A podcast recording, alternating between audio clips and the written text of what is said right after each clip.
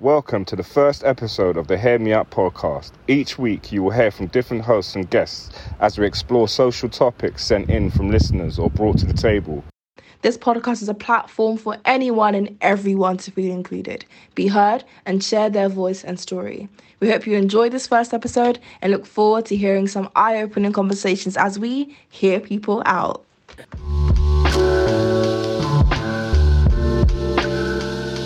Hear me out. Hi, welcome to the Hear Me Out podcast. My name is Dean and I'm with the lovely. Grace. So, Dean, how are you? How's your week been? Well, it's been very busy, very busy. I'm just planning for the up and coming projects that I'll be starting soon. Um, how, how's your week been? My week's been good. It's been good. It's been okay. Um, but I was on my way here. While I was on my way here, I came across these like weird stats, which really shocked me. And it was literally on like the amount of food banks that people are using. It's funny you should say that actually, because um, recently my mum was offered a food food parcel, and she felt so ashamed to take it. Like she was like, "We don't need this. We don't need this." She took it in, and you know what she did? She gave it to my next door neighbor, and I was like, "Okay, that's fair enough." She's like, "Yeah, I don't really need it." So I was like, "Why did you put your name down for it?" She just said. Oh, I thought it might save me some money. I was like, so why did you feel embarrassed when it came then? I was like, I didn't, I didn't see the, I didn't, I didn't understand the thought, thought process behind it. So I'm just trying to understand like why people feel away using these sort of things and why why do they have to use them? Is it what what is is the cost of living's going so high that they can't Mm. afford basic necessities? What what do you think it is, Grace? Right, well, like one of the things I was reading was that there's been like an 81% increase within the past five years of food bank usage. But I think some of the terms, I read an article, and some of the terms that were there were like inadequate diet and food insecurity. And the way it's even worded just makes you feel like some poor person who needs food. But I think the issue always with the news and with stuff is that they don't actually address the why. Why people need food, why people can't afford it. You know, austerity's gone up, food prices have gone up, inflation's on the rise, and wages haven't increased. So of course people are going to need food, right? But um, in terms of your mum, I think that's really interesting as well. I lived in a hostel when I was younger, and I would never ever go to a food bank. Hmm. For me, it's just it, it just made me feel like oh, like if I go there, then it really means like I'm in need. So know? so my mum didn't actually go to the food bank because Mm. she's considered a vulnerable old person. Right. Um, her, one of her friends put her name down for it, and they would come round, knock on the door, and give it to you. right. And my mum was so embarrassed. She she she she took the food, but she felt so embarrassed. Like Wow. she's like, obviously she's she's not in need of it. Like Mm. like obviously I work, so I bring in enough money so where we can kind of eat what we want. yeah. To be fair, and Yeah. but growing up, that wasn't always the case, and maybe that's the issue. Like so, food's always been a big thing for me. Like. Mm. I, oh, it's it's not the it's the not haves. You know, like how can I explain? Like so, growing up, I can remember not going without, but I can remember really budgeting and basic foods. I'm talking like corned beef and rice, and mum's Yeah. stretching it, Yeah. stretching it. Like you know, it's, sometimes it's like, do we do you go out or do we eat sort of thing, and it's Right. like you have to. So growing up is food for me. It's been massive, massive part of my life Mm. and even down to today, like I'd still say, um, I, I, it, it, it sounds funny, but like when my mum this is like the food, like me and my sister eating, I'm like, I actually got more food than me, sort of thing. It's just, it's just, it just reverts back to Yeah. me. I don't want to be hungry. I don't like that feeling of being hungry. Right, 'cause of what you've been Yeah, so I don't.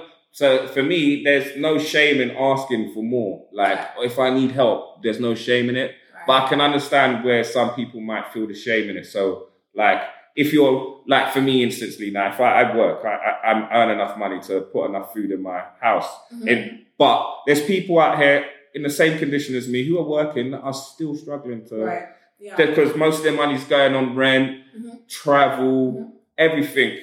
So they they have to after their after their wa- wage uh, monthly wages are spent, they have to go to a food bank to go and get food. Yeah. And I think in that this day and age, that's that's criminal. I think the, the wage system needs to be bumped up so people are feeling valued and they, they can what's the word they can fend for themselves. You know, imagine going working a 40 hour week and you getting at, at the end of that 40 hour week, you, you are still wondering whether I can feed, feed myself or not. That's mad. That's crazy, right? It's- and especially yeah. what with the how the energy bills and that are going up as well. So it's gonna be: do I keep myself warm or do I eat? It's like what? It's like soon. It's, it's it, to me. It's something needs to be done about it. To be fair, because it's not just low income families now that are suffering. Sorry, Grace. Sorry No, to no, interrupt you. That's fine. No, no, I think I think what you said is really interesting. When I lived in a hostel, it was either the rent was so high that if you worked, you have to pay like working doesn't make any sense, right? So all of your wages will go on rent to the extent where you had to be on housing benefits and you had to be on JSA. And it's like if I'm working 40 hours just to pay rent and just to pay bills and I can't eat, then what's the point of working? Why would I sort of not go on benefits just for the fact that I want to pay my own way? Because the way isn't working. there is no Doesn't way. make sense, right? Why would you break your back in a forty-hour week Yeah. when you could sit at home and potentially be better off? yeah. You know what I'm saying? So, and let your so if you're at home, you're burning less energy, so you, you need to eat less. When you're working, you need to you need to make sure you need to have breakfast, dinner, and lunch. I'm saying even like for, for single parent mums who are on Mm. work, during thank God for Marcus Rad, Rashford and Mm. him and him um alloc what's the, what's the word? When I say Allocating. not allocating, um I've advocated for Advocating it. advocating for the School um, dinners. school dinners Yeah. for single parents Mm. and low income families Mhm, because mhm. imagine you during lockdown or Mm. your, your kid who's getting school meals Yeah, literally. is not getting that no more. So that's another another in, another That's drain on your income. That's two whole meals. imagine That's that. crazy. So it's you don't understand how much that adds up over, over the month and the strain that will put on each hou- household. Yeah. You know what I'm saying? So it get, gets to the point where these young kids weren't getting this food. So Mm. they're missing a whole meal a day because their parents can't afford this. Mm. And the government weren't willing to step in and do pay for what they had been paying for already. So I, I, I'm glad that he advocated for them and that they over, overturned the decision because that helped millions of kids. But at the same time, that's only papering over the cracks because I know there's young people that are going through it, but there's also adults, young ad, Mhm. young adults who live by themselves, Yeah. who are vulnerable, Mhm. that are, are in the same predicament and are too ashamed to go and ask for help out of Well, out well, of there the stigma of available. exactly. Yeah. No, I think there is. Do you know what? I, I, I can't lie. I think there is. Mm. I just think it, it, it's the stigma behind it. I think if you know where to go and look, Yeah. there are food banks out there and there is help. Yeah. where But you even can get- limited. Like they don't actually give that much. So from from what I've studied and from what I've seen, they actually don't give like because there are so many people that need food banks that it's like even the You're right. It over- basic, but I think Yeah. they're hitting the basic Oh, necessities because you yeah. know when it comes to food poverty, what's happening now is it's driving. Have you noticed that every high street has these cheap chicken and chip Of shops, course. and it's killing people. So you can get a dinner for one ninety nine, pretty much. Yeah. But that is that's that's another food poverty thing. So basically, it's affecting our health now because because we can't afford to eat a balanced diet. We're eating high fatty foods, processed food, which is giving us side effects for our mental health, our health, and it's shortening our lives. Mm. So a balanced a, a balanced diet doesn't just mean it means like healthy foods. So you're getting the right proteins, right Mm. vitamins, Vegetables, everything. Yeah, And you're not getting that if you're going to eat chicken shop every night or you're going to the local chippy every night. Yeah. Greasy like Yeah. this is what some of these families are having to put up with and deal with Yeah. because the income's just not there. So one one of the things I read online is this term called food insecurity, Mm. where it's like you may get food, but it doesn't have enough nutrients, like as in it's inadequate. Exactly. Yeah. Right? So obviously that's where you can see. I always give this example at uni where it's like, look at High Street Kensington and then look at Peckham High Street. The difference between the foods. You have co-op, you have Waitrose, etc. Do you know I only figured out what kale was as an adult? I think I only figured out what kale was like three, four years ago. And it's never on the adverts. you never you even have to search. I didn't know, like, I even have to find it at the bottom of something in Lidl or Asda. But it's like these things that certain classes aren't even, it's not even accessible. Like, Yeah. you don't even know about. Mm. And it's actually not even that expensive.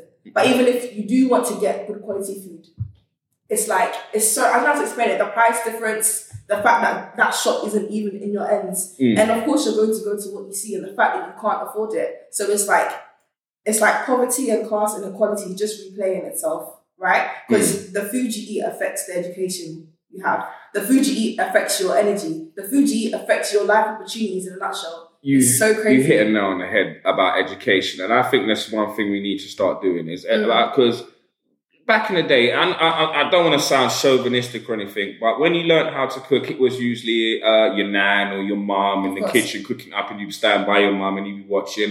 That doesn't really happen in the households no more. So you've got these young people growing up; they don't really know how to cook. Mm. So maybe schools need to do more in doing food technology and balanced diets. Because I remember being in school, going to food tech, and you having the food The food wheel. wheel, and it's showing you about grains, wheats, Yeah. and whatnot, Yeah. and what's good to eat and what's not good to eat. That I don't think they're really showing kids this these days.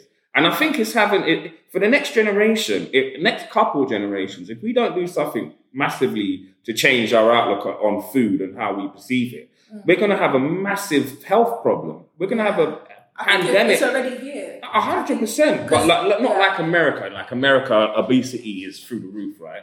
But I think we're going down that route. Mm. Slowly but surely, we, we we will be there, and that will not only just put a strain on the families, it will put a strain on our infrastructure, Public like the NHS. well, Do you know what I'm saying? And that, and that will just have a knock on effect, and and it will snowball. Do you know what? Do you know what's interesting? Is the fact that it took someone like Marcus Rashford to bring something up like that, right? It's the fact that obviously he, for example, came from let's say a not well-off background, and it took his influence to do it, right? So obviously, we need more people who have experienced things to come. We just people who just have compassion. Yeah, Because as I said, when you see, let's say, a homeless person who's asking for money, the responses are mostly from people who are more well off, and Yeah. they have this sort of like, what's what's the way? It's like I'm better than you type thing attitude. Mm. So it's, it really shows that the need for people who actually care to come and actually make a difference. Because as you said. It's only the certain type of people eating those ty- types of food, Mm. right? The fish and chips, the chicken and chips, the Morley's, the KFC, the process. the PFC, Yeah, etc., etc. Yeah. And it's in those who are in the certain areas who are doing them. So it takes us. Mm. I wouldn't. I don't even know what us means. It takes people who have those experiences and who can. Yeah, I hear you. So, what do you think the solutions are we can take to combat these issues surrounding the stigmas? I think um, one of the main things is to normalize needing support.